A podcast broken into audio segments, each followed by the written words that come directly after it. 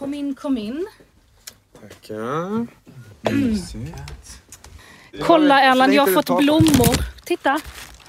Vet du varför jag har fått blommor? För jag fyller 35! tack, tack! Jag tänkte att det skulle vara en hemlighet men eh, Illa Men dold. eh, jag blev jätteglad. Det var väldigt, väldigt rart att ni kom med blommor. De pratade faktiskt om det på radio idag, när vi kom hit. Oj! Då De känner man säger sig alltid lite så här, dagens känd. födelsedagsbarn. Ja. Så sa de det? Hur, man undrar liksom hur pass känd man måste vara för att hamna Ja. i där. Du har nog passerat med råg. Ja, men det känns gött ändå. Ja. Eh, jag har ju liksom börjat prata igång här utan att presentera mina gäster. Jag ska, jag ska liksom göra en liten kort presentation av er. Mm. Eh, som, eh, som går så här. Att ni heter ju Johan och John Valencia, vilket är väldigt gulligt. Johan och John. Det låter ju som en, en barnbok. Som, där hette, nej, men, nej, som i en mattebok. Ni vet, när så här, Ja. Emil och, alltså de de alltid rimmar så här nästan. Eh, Johan och John Valencia som ju driver kontot Pappa Pappa Döttrar nu, heter, börjar med Pappa Pappa Dotter, blev ju väldigt snabbt, eh, eh, fick väldigt snabbt många följare eh, som tycker om er. Nu är ju, visst kan ni liksom, nu lever ni på att vara influencers. Så man, man har så svårt att säga det här, men det är ju ändå ett... Ja, det där ordet alltså. Ja. Men, men vi, vi jobbar ju med media generellt. Ja. Vi gör ju andra saker också. Men eh, vi, det blir, var inte meningen att det skulle bli så här. Nej. Vi hade ju tänkt att vi bara skulle dela med oss lite bjussigt av våran familj och ja, men så här kan det också se ut. Och så boom, så var det jätteintressant. Så att- Underbart. ja, så vi, Johan hade en mediebyrå som han drev, som han stängde. Eh, för att det tog alldeles mycket tid, för vi var tvungna att liksom någonstans här kanalisera, vad ska vi göra och fokusera och sådär. Ehm, så det blev oväntat så att det här Instagram-kontot tog så mycket tid, så det blev vårt liksom huvudsakliga jobb. Vår huvudsakliga syssla. Svara på alla meddelanden och sådär. Ja, såklart. Och eh, det är ju väldigt många som blir eh, glada och hjälpta av er på massa sätt. Jag började ju själv följa för att eh, dels så tyckte jag det var så fint att se Alltså, det är alltid mysigt att följa föräldrakonton för att när man är förälder själv och så, Ja. att man kan dela. Men sen eh, så, så är det ju också att, eh, liksom att ni ja, men berättade om resan. Ni har ändå varit ganska transparenta i hur, liksom, hur det går till och att ni ändå har fosterbarn. Alltså att ni har börjat som fosterfamilj och så. Och det, sånt där vet man inte så mycket om. Liksom. Eh, det, man vet ju ofta hur det går till liksom, via så IVF eller surrogatmödraskap eller att man, ja, alltså alla såna här liksom andra, men det här vi- vi- visste ganska många inte så mycket om. Varsågoda, Tack så vatten. mycket. Nej, vi visste inte så mycket själv faktiskt från början, om jag ska vara ärlig. Utan min mamma och pappa var jourhem. Och det är ju när, eh, när det är en akutinsats, att ett barn behöver om, omhändertas liksom direkt. Mm. Och min mamma har varit sjuk i cancer i många, många år så hon kan inte jobba. Så att då ville hon ändå göra en insats. Så då eh, hjälpte de barn och eh, hade dem placerade hos dem. Och sen så var det en specifik pojke som bodde hos dem väldigt länge. Jag tror det var åtta eller nio månader. Man brukar säga att det bara ska vara sex månader. Mm. Så de fick ju en jättefin kontakt. Mm. Och då eh, tyckte mamma att det var så sorgligt sen när han då skulle lämna för de skulle hitta ett permanent hem till honom. Mm. Och då sa hon lite så i förbifarten till mig och John, men kanske han ska bo hos er? Mm. Och han var ju helt fantastisk och vi hade också lärt känna honom. Mm. Och så vi bara, ja, det kanske han ska. Ja. Hur gammal var han? Han var liten. Då var han, när vi lärde känna honom var han bara sex månader. Ja. Oj, oj alltså jag, en Ja, bebis, ja, ja. okej. Ja. Och han bodde där tillsammans med sin mamma. Det var en sån här mamma-barn-placering där Mm. man, man placerade båda två för att Johans föräldrar, främst mamma, skulle försöka hjälpa den här mamman att komma Mm. igång med sitt mödraskap. För ibland faller det sig inte så att det bara funkar, utan Nej. ibland behöver man Mm. lite hjälp och det här var en sån mamma som behövde lite hjälp på traven. Hon var ganska ung också. Ja, Och då skulle hon få möjligheten att ha någon som gick bredvid och stöttade lite sådär. Och sen kom man fram till att det funkar inte ändå. Och då behövde den här pojken ett permanent hem. Men det, nu, nu vet jag ju att ändå, liksom spoiler alert, det att blev han inte inte så. bor hos er. Nej. Nej. Nej, det Men- blir inte så för att eh, mina föräldrar bor i Skåne Mm. och vi bodde ju i Stockholm så det, det blev för långt avstånd för att den här eh, biologiska mamman skulle ju träffa sin son kanske en gång i månaden och då blev det för långt att pendla. Ja men såklart. Ja, Men ni blev lite sugna i alla fall och så. Mm. ja men där väcktes i alla fall en tanke. Mm. Och det är ju, Det det. man blir ju väldigt eh, rörd så utifrån ändå när man känner att gud, ett barn som behöver Mm. det här, liksom, föräldrar som älskar en villkorslöst och så Mm. bara, som, som finns och som saknar det och som får det. Så man älskar ju det så mycket. Ja. Men sen också så, vi pratade i något poddavsnitt, jag och min, eh, min kille då, som ni vikarierar för, Henrik, eh, att eh, jag följer väldigt många pappakonton. Mhm. Eh, alltså för att jag har ju inte heller, jag har inte haft en pappa. Så att det är något romantiskt det här med att liksom ha, och som liten flicka så, så drömde jag också så att, alltså tänk om man får ha två pappor. Alltså som, det var som en sån, vilken dröm. Så. Ehm, så att se liksom Miriam och nu då Astrid också, att ha liksom, bara så, åh gud vad härligt att få, få ja. Det är jättehärligt att ha två mammor också och, och alla konstellationer som finns. Men det är min sån här barndoms, liksom, sån där, som man, Vet du vad min var? Vadå? Att få skilda föräldrar. Det stod högt, Såklart, upp, högt upp på min önskelista och det är så sjukt för att det var norm. Och det är också så här, ja, och då ville jag ha det. Så jag frågar också mina föräldrar, så här, men kan ni, liksom, kan ni dela på er också? För att då sa alla de som hade skilda föräldrar att de fick två julaftnar, Ja. två födelsedagar, dubbelt med presenter, dubbel uppmärksamhet. Och när man kom upp i tonåren sen så kunde de liksom trolla bort sina föräldrar lite grann. Att, ja, men jag sover hos mamma, så sover man någon helt annanstans. Och sådär. Mm. Det lockade mig väldigt mycket. Ja, också, också föräldrar med dåligt samvete som ska Ja, kompensera. alltid. Här får du äta lite extra godis och sånt där. Man Ja. håller på. Men mina föräldrar har nu varit gifta över 40 år och nu har jag gett upp. Nu får de väl hållas då. Men nu är det bra, nu när nu är de är jag liksom eh, farföräldrar, att det är så super ändå att man slipper liksom dela upp. Och. Nospodd, podd, poddlypodd, podd, podd. Och Henrik. Nospodd, podd, poddlypodd, podd, podd. Och Henrik. Nospodd, podd, poddlypodd, podd, podd. Och Henrik. Och Henrik. Jag gästade ju er podd Mm. eh, och då var det ju fair att ni skulle få gästa min.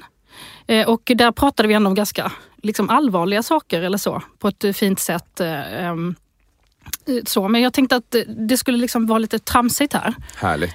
Så, så, det, så jag tänkte att vi skulle gå igenom två ämnen som jag har tänkt. Ett är eh, att hur man liksom börjar klä sig som förälder. Eh, det var ett reportage om det här på Stil i P1. Jag hörde det Hörde i du det? helgen. Ja, så intressant. Så Ja. himla intressant och jättekul. Att, och det var ju från pappors perspektiv. Eh, hur man liksom kan ha en sån jävla snygg stil och sen bara vill man, man gör ju all, det, han som var huvudroll då, eller huvudpersonen de intervjuade, han var ju såhär, jag kommer ju aldrig, jag kommer inte bli funktionsklädds liksom, pappan, jag kommer inte ha en Nej. pappastil, jag kommer hålla fast vid det här. Och sen bara ger han upp för att det blir liksom för jobbigt. Men ni är ändå så sjukt stiliga hela tiden och då är ni ändå så här och leker och i parker och blir skitiga med barnen. Mm. Eh, så min fråga är helt enkelt, har stilen ändrats? Jag tänkte på det här när jag lyssnade på det, för det, det, mm, de tog upp det här då inför fars dag. Eh, och hur papparollen, alltså, det är också så här, det är klart att det är samma sak för mammor såklart, att det förändras med tiden och sådär, man tänker annorlunda för andra prioriteringar. Men för mig, eh, som alltid har gillat kläder och stil, så tänkte jag också när jag blev förälder att jag skulle, först så tänkte jag att jag hade någon sån romantisk dröm om att matcha med mitt barn. Att försöka ha en sån här Det är så far, far och dotter. Det blev väldigt svårt för det var inte så lätt att hitta såna kläder. Om inte jag skulle börja med klänning och kjol. Men ehm, alltså jag tycker att min stil har blivit funktionell fast ändå liksom med lite guldkant. Nu gjorde jag så här med fingret. Men lite så här, jag tycker att det funkar bra. Jag är inte rädd för att bli smutsig. Om vi går till parken, senast igår så eh, var vi ute och så sa Miriam, kan du lyfta upp mig? Och jag har ju dålig rygg så jag sa, nej men du kan få klättra upp på mig. Så hon tog sina smutsiga gymnastikskor och klättrade upp på mina ljusa jeans. Jag tänkte skitsamma, de där får jag tvätta sen. Jag tror att det är så jag tänker, att allt går att tvätta. Det, det där är en underbar tanke, för även om man inte då har jättefina dyra kläder så är väldigt många så här, Öh, liksom, nej akta jag blir skitig och så. Eh, och eh, Henrik sa nu i morse då innan jag åkte hit att så här, men liksom, jag tror att eh, det bästa är om man kan liksom, precis det där, komma undan med att vara liksom, funktion men ändå att det ser stiligt ut. Liksom. För det är också något ängsligt när man ser alldeles för välklädda. Alltså just, ni bor ju ändå på Östermalm och den eh, parken där eh, som är väldigt härlig, det är ju en, en parklek så det finns ju väldigt mycket saker. och Så vi har ju en sån i Vasastan också. Eh, men där är ju kan man se väldigt mycket barnflickor som leker med barn. Och sen kommer pappan efter ett tag och är liksom jätteaffärsklädd. Så här, väldigt- Kostym nästan och Kostym lite... och portfölj. Ja. Typ. Alltså verkligen Ja. så klassisk sån, eh, ändå skynda sig hem från jobbet och så. Ja. Och eh, dyra rockar och så här. Och, liksom, och sen blir det inte så mycket lek utan liksom kanske hem sen. För man, för, Putta lite på gungan liksom. Precis, och ändå så akta sina kläder. Och, det, och, det kan ju, och jag fattar för att man kommer direkt från jobbet. Men man tycker ju det är liksom väldigt mycket sexigare och utstrålar ju mer självsäkerhet om man liksom trots det vågar liksom skita ner sig eller så. Bära upp ungen i någon klätterställning fast bli lite skitig. Absolut. Eh, men du då? Alltså, jag, jag skulle säga att jag nu har aldrig, Johan, aldrig jag bara haft du. en... Nu pratar vi, var John och sen Johan. Ja. Det är så likt. Nej, men jag har nog aldrig haft så här riktig stil. Jag, John är ju väldigt modemedveten, men jag har väl mer varit så här, jag tycker det är härligt med kläder, men det, jag shoppar inte speciellt ofta. Och eh, jag blandar nog lite funktion och det jag tycker är snyggt bara. Men, men har du ändrat stil när du, liksom, sen du blev tillsammans med John? Alltså att du har fått en... Att jag du har ju fått en mer, mer medvetenhet sen jag träffade John, för jag, Mm. jag kände ju inte till alla de här äh, design, eh, designers och allting som det nu heter. Så att absolut, men eh, för mig är det nog viktigast att det ändå är någorlunda snyggt men också bekvämt och skönt. Ja men det är också skönt att man... Eh, det upplevs ju inte som att så här, här är två som klär sig för att de ska ut i skogen. så. Nej, Eh, för det är också någon ängslighet som man kan se Södermalms pappa hipstern Ja. som ju ser ut som att han när som helst kommer frilufsa ut med sitt barn. ja. Och det är liksom stövlar och det är, alltså fast så, de Ja. kommer att gå till Nytorget och kanske och gunga lite och sen gå hem. Mm. Men att också den, ja nej men det är svårt med stil. Men jag har tänkt på också kläder kring mammagrejen. Jag har inte heller varit, jag är så här som, plötsligt är jag jättefinklädd och sen dagen efter så är jag inte det. Så här. Men det är ju kul att klä upp sig om man ska göra någonting speciellt, om man ska på någon middag eller någon, någon fest och sådär. Och då känner man sig väldigt fin för att man brukar inte kanske ha det till vardags. Nej, Så då är det extra roligt. Men jag tycker också att det jag märker på vår äldsta dotter Miriam att hon är också väldigt medveten. Hon, vill ju, hon, har kommit, hon är ju fem och ett halvt snart, så hon har kommit upp i den åldern att hon vill vara med och välja själv vad hon ska ha på sig och gärna vara med och välja vad hon ska köpa och sådär. Och, och hon ser också när vi klär upp oss och sådär. Och det var ett tillfälle när vi skulle på en, eh, en filmpremiär. En barnfilm. Och sen så hade jag, eh, ganska nyligen hade jag köpt en ny väska. Så står vi i kön och då är det ju ganska lång kö för man väntar på sin tur och sådär. Och sen säger hon så här, åh vad din väska är fin pappa. Så ropar hon ganska högt, så här, vad kostar den? och då hade den ett märke på sig så att alla visste ungefär vart den kom ifrån. Och tänkte att jag kan inte svara på det här för det, det blev för, liksom, det blev det för för påtagligt då att jag ja. hade lagt hela min månadslön och några till på den. Och då så, så sa jag så här, ja, så ljög jag för henne. Hon bara, nej det tror inte jag pappa. Ja, så Man kan jag- inte lura Nej, man kan lura henne. Och jag tror att hon också märker sig att nu, nu ska vi gå till parken eller nu har vi gjort oss fina. Hon, har ju liksom, Ja. hon känner av att nu är, vi, nu är det utelek eller nu är det liksom lite fint. Mm. Eh, och hon är också noga med det där. Jag tror att hon, ja, men man märker på henne att hon känner också sig finare i vissa saker än andra. Ja, och sen är det ju också så här hur alla säger saker hela tiden. Det bara kommer per automatik. Att man så här, man försöker tänka på att man inte ska hålla på liksom och bekräfta barn hela tiden. Att så här, man kan fråga liksom, åh, liksom, vilken häftig och vad är det? Men att man, man, man tycker de är ju så otroligt fina när de har klätt upp sig lite. Oavsett om de har det eller inte. Men liksom, Ja, för dem också kan det vara en, en unicorn-klänning som egentligen är en pyjamas, men de kan tycka att de är så fina i det. Visst, eller en mantel över det. exakt. Eh. Hon har några sådana. Ja, men och, och hon, ser ju, hon, är ju så, hon är ju jättefin och eh, känns ju eh, stolt, vilket är väldigt härligt. Alltså på ett fint sätt. Stolt kan också låta dåligt. Ni har skrivit en barnbok också som heter Miriam och den magiska tröjan. Som för övrigt går att lyssna på, som jag har läst in. Eh, men den är ju väldigt härlig. Där är ju också med, med hennes den här tröjan som hon tycker väldigt mycket om. Och så. Eh, och man märker att barn gillar ju den boken jättemycket för att hon är så busig. Hon och är smart. ju så. Ja. Ja. Jag tänkte, så här, är det en verklig... Oh ja. Ja. Oh ja. Hon är extremt smart för att vara så liten. Alltså street smart. Ja. Hon kan argumentera om allting. Hon får alltid sin vilja igenom. Och, alltså jag märker ibland att jag har svårt att hålla liksom, takt med henne. Alltså argumentera för motsatsen. Ja. Hon, ja. Ja, hon har svar på allting. Jag bara, men shit vilken gökunge. Hur, hur kan hon liksom? Ja. Helt otroligt. Gud vad roligt. Ja. Ja. men hon gör ju en sån här smart manöver. Hon, hon har en för skitig tröja, hennes favorittröja är för Ja. smutsig. Ja. Och så får hon inte, ska hon inte ha den och då går hon ändå in i badrummet och tar på den Ja. under en annan tröja Ja. så det inte syns.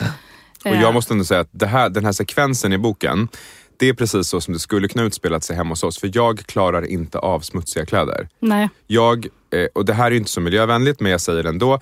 Jag kan inte behålla ett plagg i garderoben som är Miriams Elastits om det är en fläck på den. Den måste bort. Återvinnas såklart, men jag, den måste bort. Jag, jag kan inte se det. Får jag inte bort fläcken, då kan inte plagget stanna.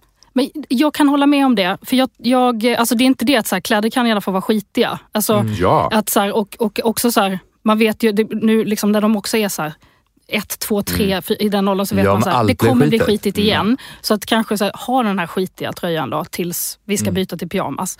Men jag har också väldigt svårt när det liksom är så att man tvättar och tvättar och sen är det ändå en sån gul stor fläckboll rakt på skärmen. Alltså det känns eh, ovårdat att skicka i- iväg sitt barn så. Det är, inte någon- kul att sätta på det på morgonen med en stor fläck.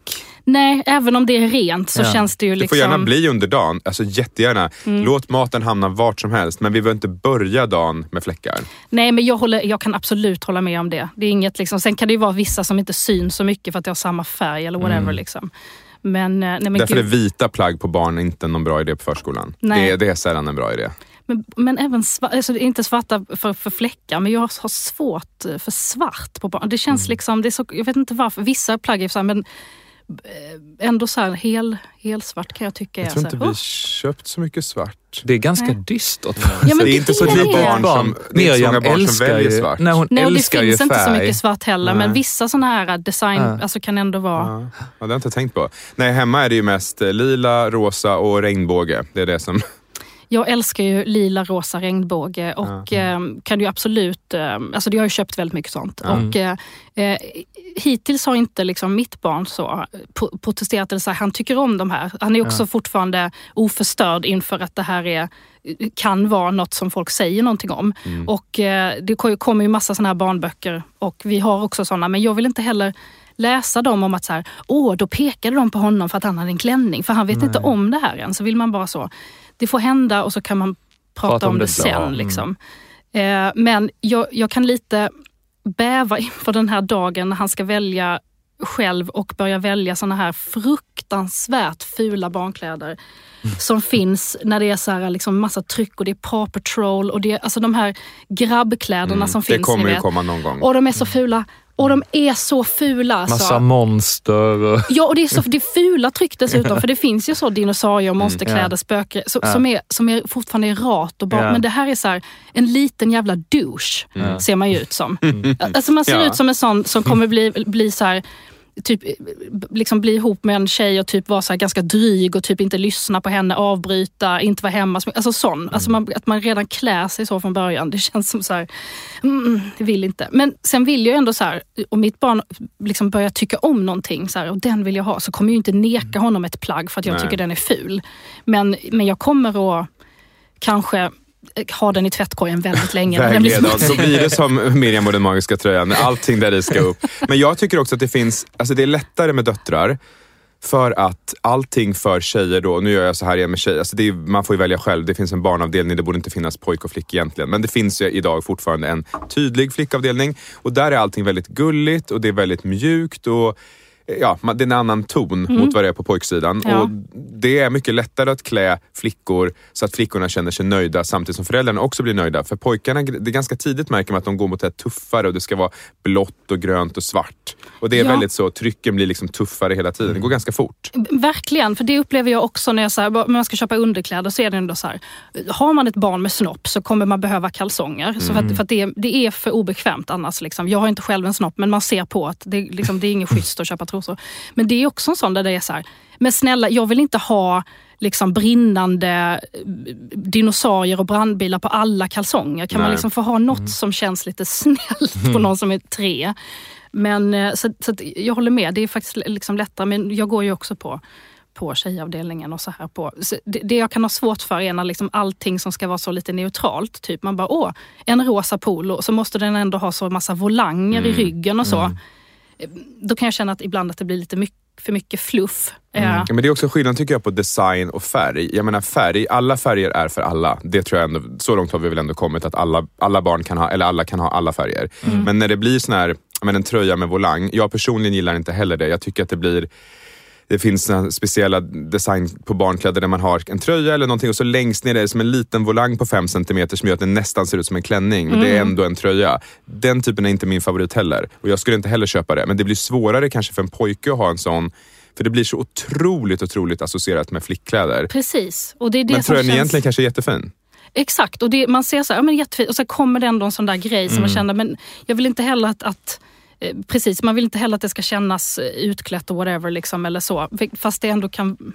ja, precis det här. Man vill så gärna ha de här alla färgerna. Och sen också tycker jag att det är konstigt att många så här tjejkläder är figursydda redan till små barn. Alltså det var några eh, leggings jag köpte. För mitt barn har bara leggings och eh, långärmad t-shirt alltid. Det är det han älskar att ha. Men det är skönt. Så skönt. Alltså världens bästa plagg. Så, eh, och, eh, så han har liksom aldrig haft andra slags byxor och Nej. sånt. Så där är det ändå så här, ja, men då är det tjejavdelningen. Men ibland är de då, alltså muskort. Alltså att det blir så här, man bara, vad är det som händer här nu när det ska vara lite så magtröjor och sånt där. Ja. Så här, eh, Okej, ja. Jag är faktiskt, eh, det, det är också så här, nu alla föräldrar är ju olika, man får göra som man vill så länge man mår bra och barnen mår bra. Men jag har lite svårt personligen för när barn i den här åldern, där våra är fem och ett och ett halvt, eh, när de har magtröja. Jag tycker det känns eh, onödigt. Nu är det också kallare, kallare årstid så det känns ännu mer onödigt nu att visa magen. Men det var faktiskt eh, inte så länge sedan jag såg ett barn som hade en magtröja eh, i förskolemiljön där jag kände så att varför? Det var som en Singoalla-topp. Och sen var den också, den var väldigt teatralisk och sen var den alltså med volang och det var en kort och sen såg man en, en kall, blek liten mage. Och det kändes lite sådär, jag förstår att barnet hade valt det och barnet kände sig jättefin men det kändes lite för, det var, det var inte rätt sammanhang för den där toppen. Nej, och jag tänker att man kan, jag tror inte att det, det behöver vara en grej. Att man kan säga, jag vet den är superfin och så här, men den kan vi inte ha på förskolan för där bla bla bla. Eller, Ja. sen, Det är som för sagt, kallt, det är det kan- vinter eller... Ja. Precis, men också så, såklart det kan ha varit en sån diskussion med föräldrarna och sen när man bara, gör så, det Ja, blir och de har vi ju jättebra. alla haft när man bara, "Ah, gör så då. Precis. Det är också så här, jag minns själv som barn att eh, när det var svårt att leka ibland, att det var just med de här kläderna, att man började väldigt tidigt då bli självmedveten. För det var någon gång också, man har så korta tröjor, att när, det, när man klättrar och det kommer upp så att brösten syns som man inte har. Eh, men att man börjar ändå så, man har förstått att det är privata delar. Så att det börjar bli lite så, är det här konstigt eller ska jag dra ner? Alltså den där, bara, bara att behöva tänka så som barn är ju väldigt liksom... Men det är det här 90-talsmodet också som är tillbaka. Jag minns ju, eftersom jag var lite eh, mellan tonår och barn där precis i slutet på 90-talet. Att jag minns ju då när de här trenderna, hemska trenderna började komma när man skulle visa sina underkläder. De skulle gärna, om man då hade en stringtrosa, så Just skulle det. den upp. Just det, Så att man liksom verkligen såg att det är tunna, tunna, smala, smala band och man skulle se vart det tog vägen sen ner i. Och byxorna var så lågt skurna så hade du någon form av kroppsbehåring så Ja, den var ju liksom out there. Så Mm. att det, det, det var ett mode som det var väldigt smalt. Det var svårt att se vem det skulle passa för egentligen. Mm, om du inte var, om du ju. inte var Paris Hilton. Ja, ja men precis. Som kanske också var initiativtagare till det här. Kanske. Ja. Eh, Men den har ju också varit den här liksom trenden med trosor uppdragna över är ju också liksom en, eh, tror jag, liksom i det amerikanska eh, liksom, Baywatch började. Ja, men jag, tror inte, alltså jag tror att det har varit en sån där liksom, att det var mer så här en hiphop-stil som sen då blev kapad av och sen blev den liksom eh, det, det tror jag ändå att den började Mm. där. Men, men hur som helst så blir det ju inte, inte så konstigt att barnen då vill se ut så. Såklart. Nej.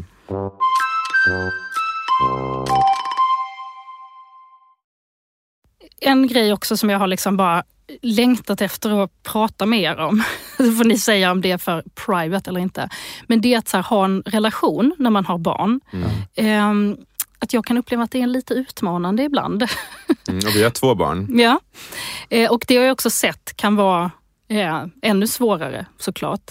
Eh, men ni ser ju ändå ut att vara ett väldigt lyckligt och förälskat par. Och så blir jag så här, men bråkar inte ni? Vet du vad? Sanningen är den att Johan och jag, vi säger det här i alla sammanhang och jag säger det nu igen. Vi är väldigt olika. Vi är olika så tillvida att vi är så olika man kan bli och vara födda ändå i samma stjärntecken om man nu tror på det astrologiska. Vi är båda skorpioner. Oh, jag Ja, med. du också. Ja. jag fyller faktiskt imorgon. Nej, men, Mm. Så att Grattis vi, ja, tack så Mm, mycket. mm. Ehm, och vi är liksom, jag är mer som en skorpion ska vara. Lite Mm. feisty och lite eldig och har det här latinamerikanska temperamentet. Och Johan är snäll. Det är liksom med stort S. Han är pålitlig, han är genuin, han är liksom otroligt gullig och liksom fin människa. Och jag är lite mer så här, man vet aldrig när jag sticker till. Mm. Och då funkar det så också att vi, vi, våra temperament är olika, våra humör är olika, våra styrkor och svagheter är olika. Så allting bara jackar i varandra. Men självklart så kan det också bli att vi missförstår varandra, det blir så här onödigt tjafs om saker och framförallt eftersom vi också jobbar tillsammans. Vi jobbar tillsammans, vi är föräldrar tillsammans, vi är gifta tillsammans. Alltså det är mycket tillsammans. Men vi har hittat de här det är lite som, som en sån här övningskörningsbana med konor. Vi hittar sätt runt alla de här grejerna så att vi ändå när vi går och lägger oss i slutet av dagen är nöjda med att vi liksom har haft en bra dag tillsammans. Men det är klart att det kan bli små grejer hela tiden. Men du beskriver som att era olikheter då är bra för er. Mm, det tror jag. Vad säger du Johan? Jo, men jag tror alltid att jag har tänkt att man ska hitta någon som är lik en själv. Men det har ju inte funkat uppenbarligen. Och sen när jag träffade John så kände jag shit, vi är verkligen som natt och dag. Men det är det att vi, eh, vi möts på ett fint sätt. Och precis som han säger, vi har olika styrkor och det funkar jättebra i vårt förhållande. Och en sak som jag har lärt mig med John, det är att om det är någonting så tar man det direkt. Man låter inte det liksom gå och gro och man går och funderar i flera dagar och bygger upp så att det blir någonting större. Utan känner jag någonting, minsta lilla eller han gör det, så tar vi det direkt eh, när tillfälle ges och så pratar vi ut om det och så reder vi ut det och sen släpper vi det. Och det tror jag är nyckeln till, eh, till ett framgångsrikt förhållande. Det är en väldigt bra, just att här, man har pratat klart och sen släpper man det. För det där när man går och surar på varann och också man kan bygga, bygga upp grejer så att det är så här, en liten grej kan bli så här, men alltså nu får du fan. För att man har liksom lagt ihop massa Exakt. andra saker som den har gjort. Så man har en sån tomtesäck med liksom grejer man kan anklaga den andra för och sånt.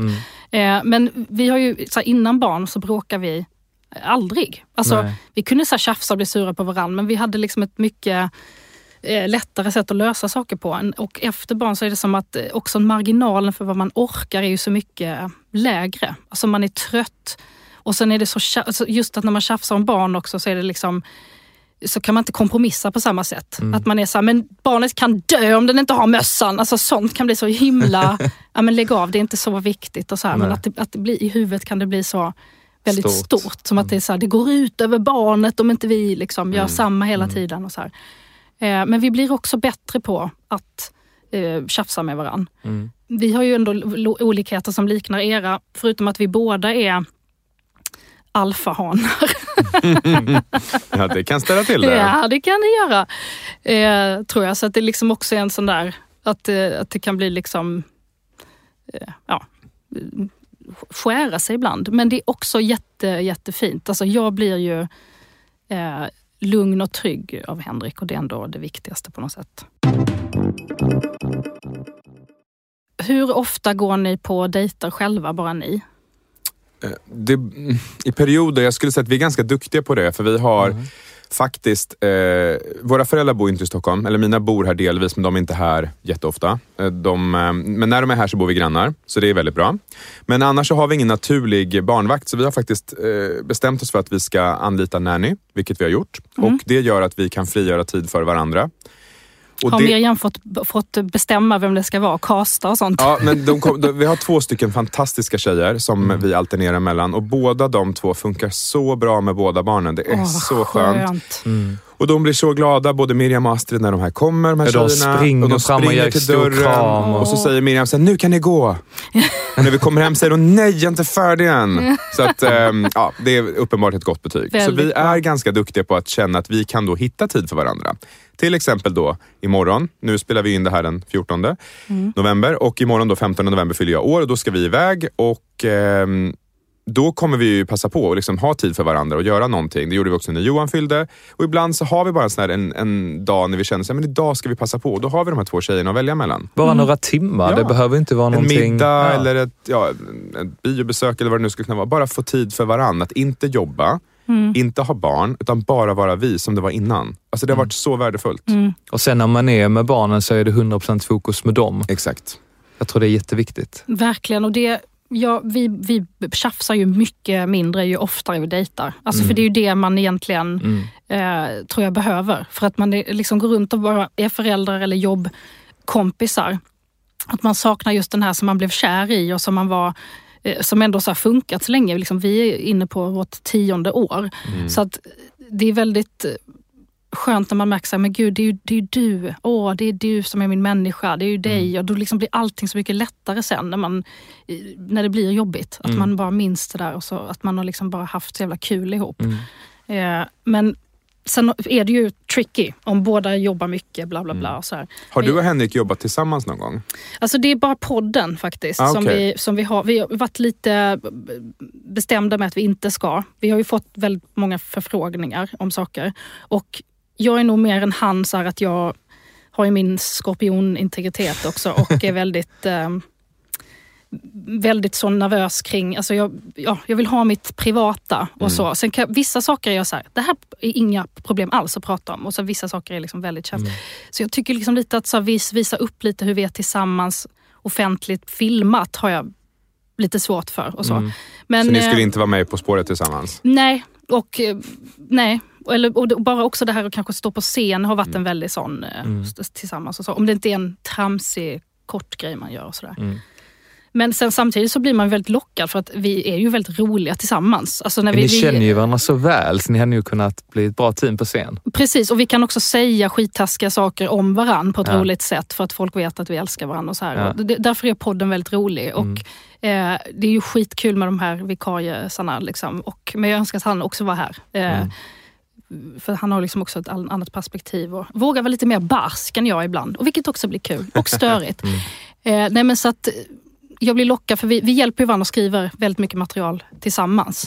Eh, och då kan man bli så här, åh vad kul ändå om vi åkte på en turné ihop. Men jag tror också att så här, det är bra att vi inte gör det. Eh, dels skulle det bli alldeles för mäckigt. Alltså hur, vem ska vara med barnet och liksom, hur löser vi Nej. den Det logistiken är bara? jättesvårt. För ni är ändå, ni är ju här och jobbar där ni bor oftast. Eller?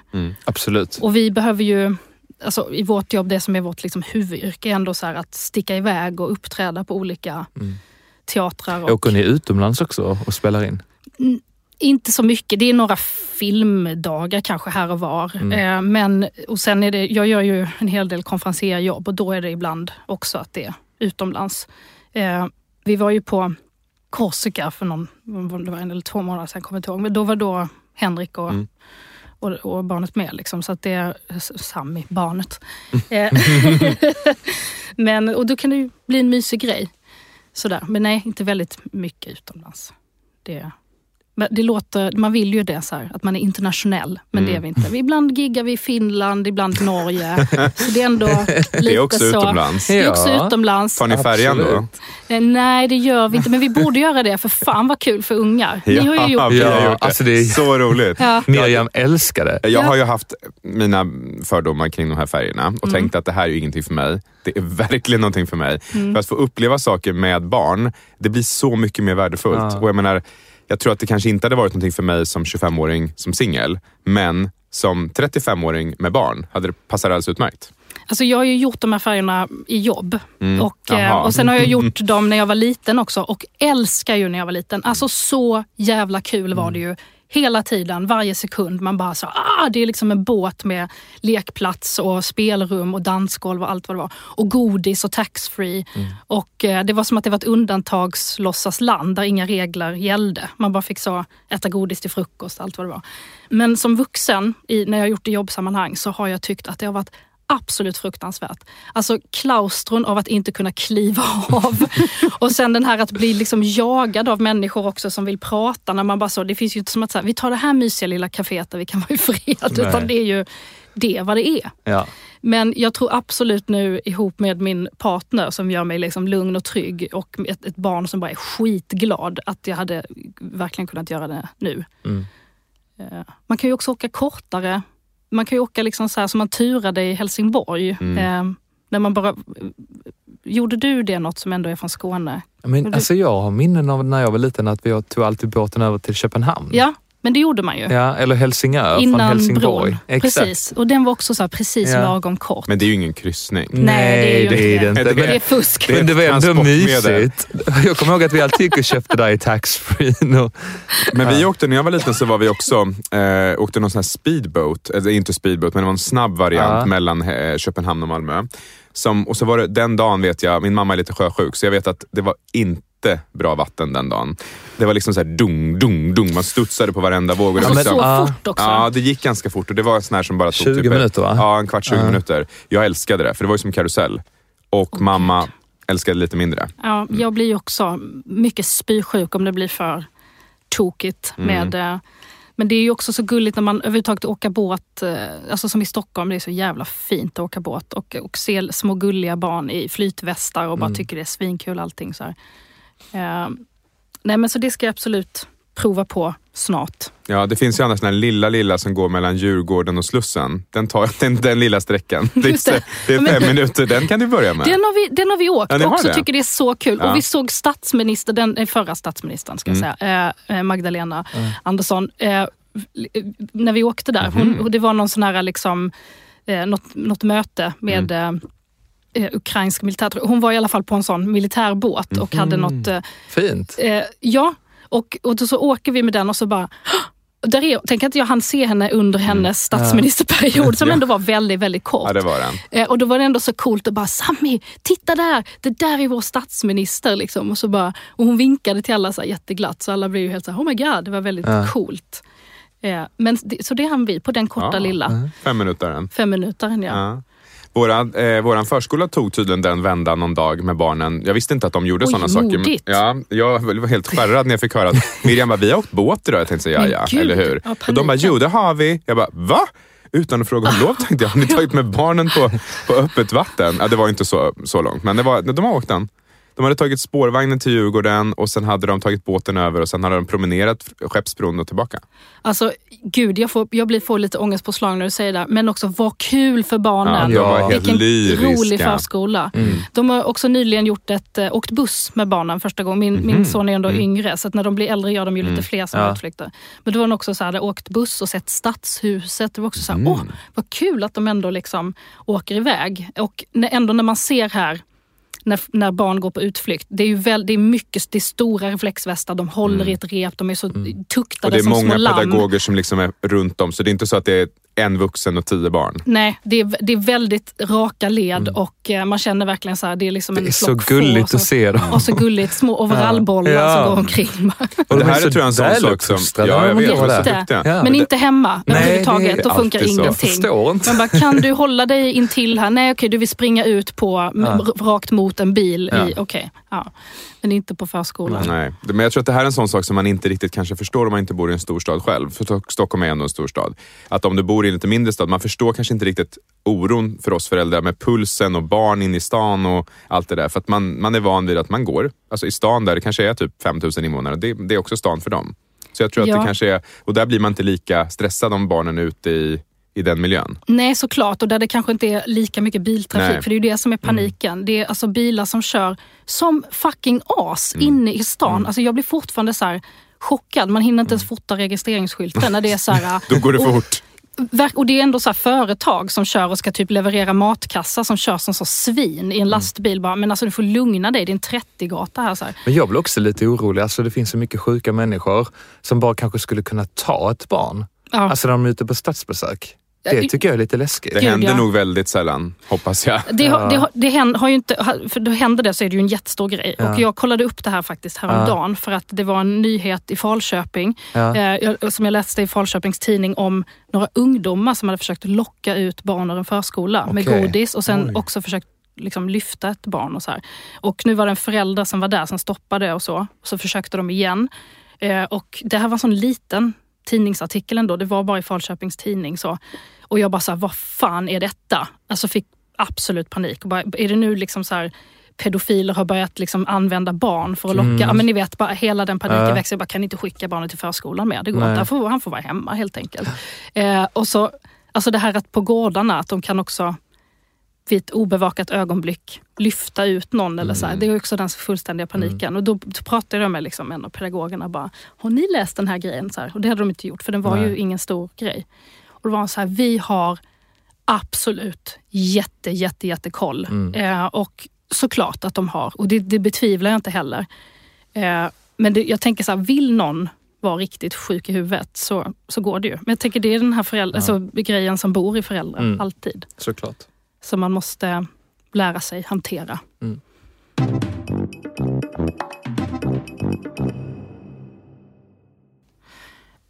Vi var ändå inne lite på den här rädslan med bortrövade barn och jag, ni la ju ändå upp ganska nyligen om att det finns en eh, hotbild kring er och, och Miriam för att det har spridits utomlands och i väldigt stora muslimska, jag skulle ändå säga extremislamiska kretsar att Miriam är ett stulet muslimskt barn och de ska ta tillbaka henne. Eh, det låter fruktansvärt. Eh, och hur, liksom, hur går det med det här? Du fick ju samtal Mm. från polisen. Ja. Nej men eh, vi har polisanmält detta. Eh, och det är rubricerat som både förtal men också olaga hot just eftersom att det är ju falsk information, det vill säga då förtal. Man får ju inte säga saker som inte är sanna om någon annan. Och Miriam är inget muslimskt barn. Miriam är född och uppvuxen här i Sverige av kristna eh, biologiska föräldrar och eh, därför så är det så märkligt att de har valt att att bara bestämma sig för att hon är ett stulet muslimskt barn bara för att hon heter Miriam. De, har ju då, de säger ju Meriam, men men De- det har ju de ju 100% gjort för att, de, för att ni är två pappor. Ja, och de menar ju på att svensk socialtjänst har kidnappat eller stulit Miriam och eh, placerat henne i en familj där det då är två homosexuella män. Det är dubbelsynd. Man får inte ta deras barn och man får absolut inte vara homosexuell. Så det blir liksom dubbelstöten och det här vill de då sätta stopp för. Och då uppmanar då en stor muslimsk influencer som har sitt fäste i Egypten som jag förstått, att man då ska eh, agera eh, och föra tillbaka Miriam till hennes mamma som saknar henne. Och vi då som vet hur det ser ut eh, vet ju att Miriams mamma saknar inte henne. Hon vet precis vart Miriam är och hon har aldrig varit förmögen att ta hand om Miriam. Så hon, det här är ju hennes egen önskan och vilja att någon annan ska ta hand om henne. Och vi är de som, som gör det. Jag tänker bara med så här, jag som själv är muslim och har massa, massa muslimska vänner som inte har hört om det här men nu har man ju hört om det och så. Men att det här är, att man blir så här, men det här har ju noll med att vara muslim att göra. Det här är liksom grov, grov homofobi. Och eh, det här är också någonting som är så sjukt. Där så här, I arabvärlden, tyvärr, så är det så att männen äger barnen. Alltså där jag eh, kommer från, eh, Syrien till exempel, eh, där är det ju som min mamma vill skilja sig från ett, eh, även om han är ett as som misshandlar och, oss och, och henne, så är det ändå så att om hon skiljer sig så har han rätt till oss. Och vill inte han ha oss så har en, hans bror mer rätt än vad mamma har. Alltså det här är lagar som fortfarande finns.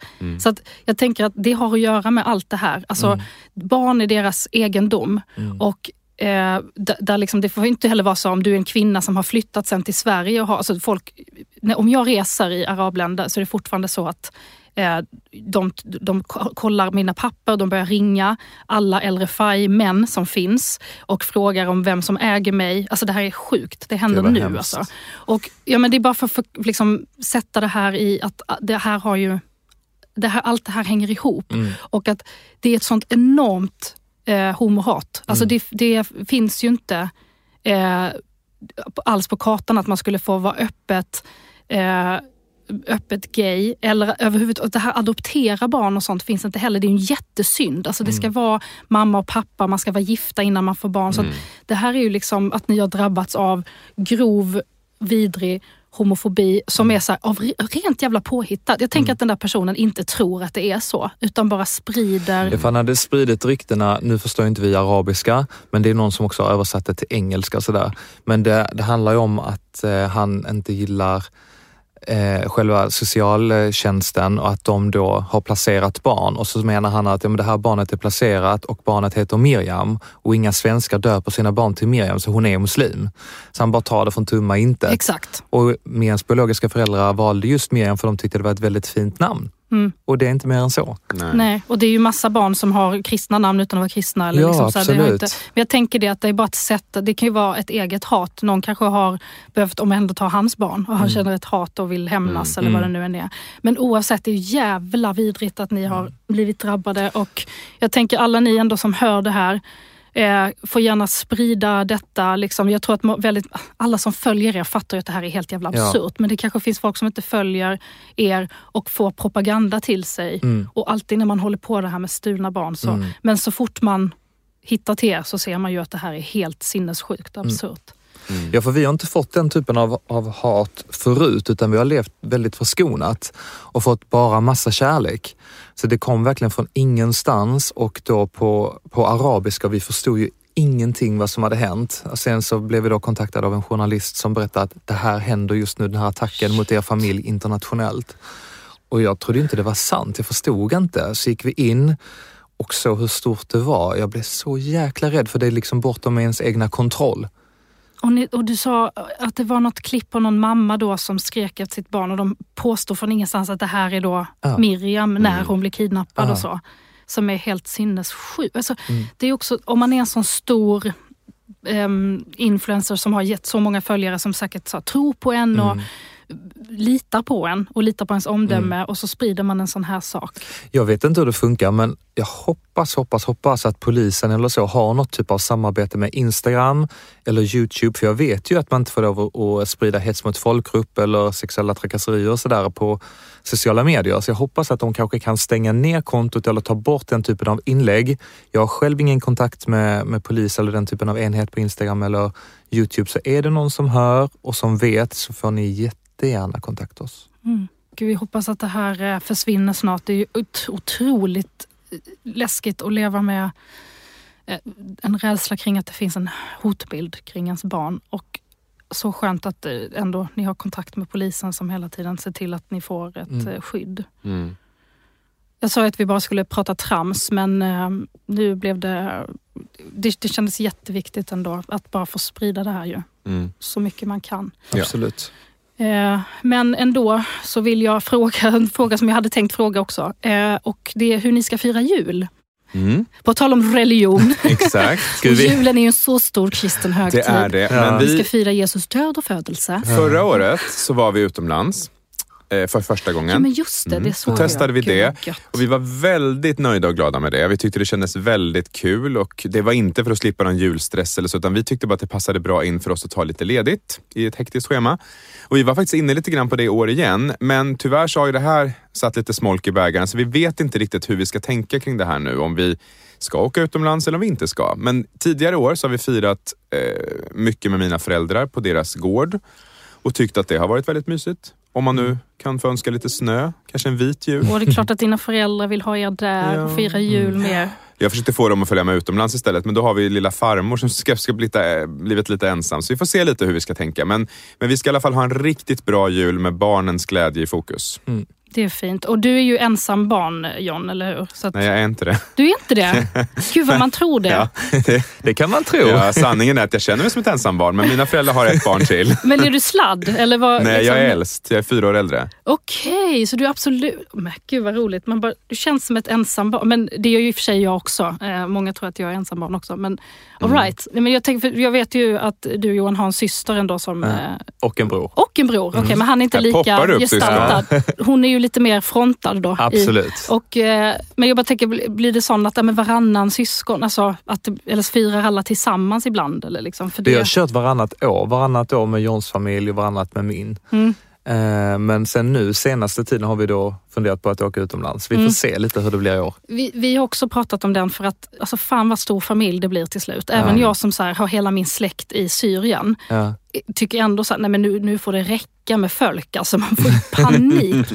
eh, och jag är väldigt så här, trots att vi är muslimer så har liksom julen alltid varit en sån otroligt stor glädje för hela familjen och den var magisk hela barndomen och min Mm. mamma bara slet med inga pengar alls för att bara trolla fram fantastisk liksom, julafton och så. Och jag har ju fått detta också där jag, alltså det är väldigt mycket tysk jul hemma hos oss. Det är så mycket pynt. Mm. Det är stora Glitter. arrangemang med ljud och ljus och tåg som snurrar. Det är gulligt och mysigt. Alltså jag älskar det. Det, är Ja. ju liksom, det ser ut som att det är ett eh, sån här julskyltningsgalenskap. Ja. Så jag är så här, jag vill ändå fira jul hemma, sen kan man sticka iväg. Mm. Liksom. Så har jag varit tidigare. Nu har jag känt efter då förra året att jag känner wow vad skönt det var att slippa det där. Mm. Men jag har alltid sagt förut att jag ska alltid, alltid fira hemma med familjen. Men nu har jag börjat ompröva det här lite grann och känner att det var inte så farligt att vara borta. Det, det är ju skönt också att slippa stressen kring att ha massa folk hos sig också. Att man, även om det är familj så är det ändå så här.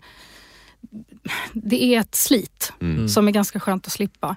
Men jag vill ändå bjuda in till min tyska eh, galna eh, jul. Mm. Eh, så att, alltså, ni, ni kan komma på en sån där glögg och lussebullsfika. Ja, Någon av gärna. adventmysdagarna. Gärna. Så kan de kuta omkring där och Mysigt. eh, Astrid kan råka så knäcka någon liten ren och sånt där. Det kommer definitivt hända. Att det, Oh ja. det hör till. Det ska, det ska vara lite så Hon gör det väldigt medvetet. Sami säger så åh hoppsan, det gör ingenting mamma, säger han alltid. Ja, Man bara, och så nej, ler han. det är sant, det gör ju faktiskt inte. Nej. Eh, men kul, hemskt välkomna. Tusen tack för att ni kom. tack snälla själva. för att vi fick komma. O Tannenbaum, o Tannenbaum, wie grün sind deine Blätter. Du grünst nicht nur zur Sommerzeit, nein auch im Winter, wenn es schneit. O Tannenbaum, o Tannenbaum, wie grün sind deine